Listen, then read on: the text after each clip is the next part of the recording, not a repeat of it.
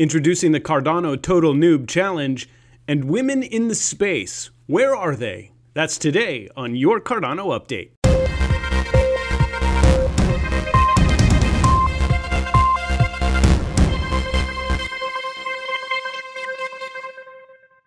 Greetings and salutations. I'm James Keever with United Stakes of Cardano, and this is your Cardano Update. As more people notice Cardano, we're fielding the same question over and over What is Cardano?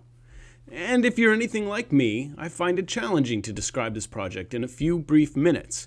But we really need people to understand what Cardano is, so we're proposing a challenge the Cardano Total Noob Challenge. Take your phone or webcam or whatever, and in two minutes, explain what Cardano is. Send it to us here on the show, right to this email address, and we'll start adding your contributions to the close of future shows. You can send a link or you can send the video, whatever floats your boat, and in doing this, we'll all be better prepared to spread the word. And in other news, in case you haven't noticed, there's a huge disproportionate number of men to women in the crypto space. Is this a problem? And what can be done? Here to give us some insight is the very first female stake pool operator on the Shelley network, joining us all the way from Denmark, K-Block's stake pool operator Shweta. Shweta, thank you so much for joining us. Thank you, James, for having me here. So, what do you think about the disproportionate number of men to women in the crypto space? Is, is it a problem? it's definitely a problem. So, as we all know, it's no secret that there is a huge imbalance of uh, gender diversity in blockchain industry.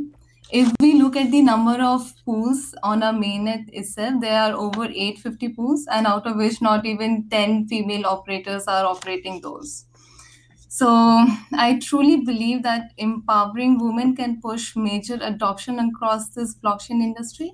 Just imagine tapping into the additional 50% of the population, how much awareness it would create.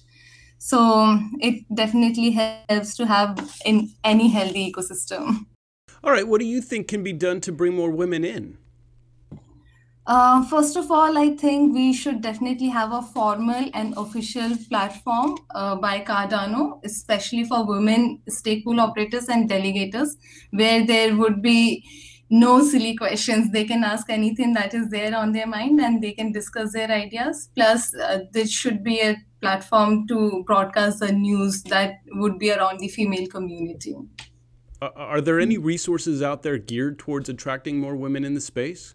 Uh, to be honest, James, none that I know of. There might be some, but I might be unaware. I did create one Telegram group, uh, Women of Cardano, uh, which you can find as at the rate of Cardano Women, but it's still in the infant stage. All right, Shweta, I hope you don't mind. We would love to put the link to your Telegram channel in the description of this video. Is that all right? Yes, please, James. Please feel free to do so. Perfect. You know, this is such an important topic, and we want you to know that you have a voice on your Cardano update. We're definitely going to have you on again in the future, and if you've got something to say, all you need to do is reach out to me, and we will make that happen. Thank you. You're welcome. Now, earlier I proposed to the community the Cardano Total Noob Challenge. Are you up to it? Let's do it.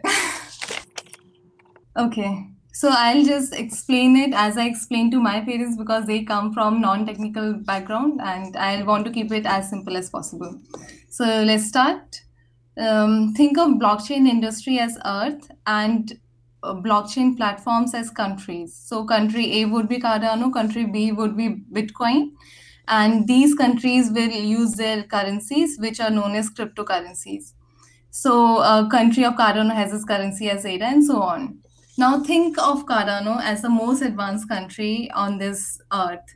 So uh, the uh, fact which makes it most advanced are the underlying principles of Cardano, which are founded by academic leaders on the laws of physics, uh, on the laws of science and maths. So there are major three underlying principles of Cardano, which are decentralization, smart contract, and uh, governance um, let's tap into the first contract, a uh, first concept, decentralization.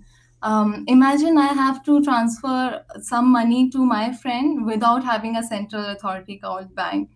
and I will know that the money would be uh, transferred to him, and there won't be any there won't be any corruption or um, non-transparency in the transaction. So that is this whole concept is known as decentralization.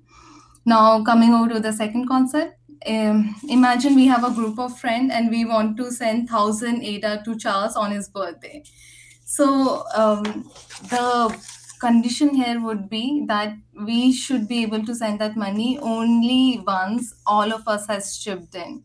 So the ability to apply this logic is known as smart contract, which will come in Goguen era.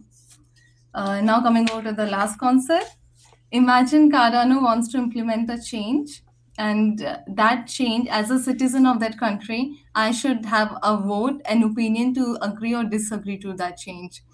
The ability of voting is known as governance of Cardano, which will come in the Voltaire era. I so that's all. yeah, it's not easy, is it? Explaining it quickly to someone. But you did a wonderful yeah, job. I have not confused people more.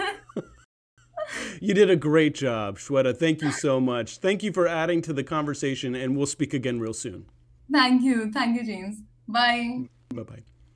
Well, that does it for us today, folks. If you liked this episode, nothing would please us more than for you to hit that like button. Well, I take that back, subscribing. We definitely like it more if you subscribe to our channel.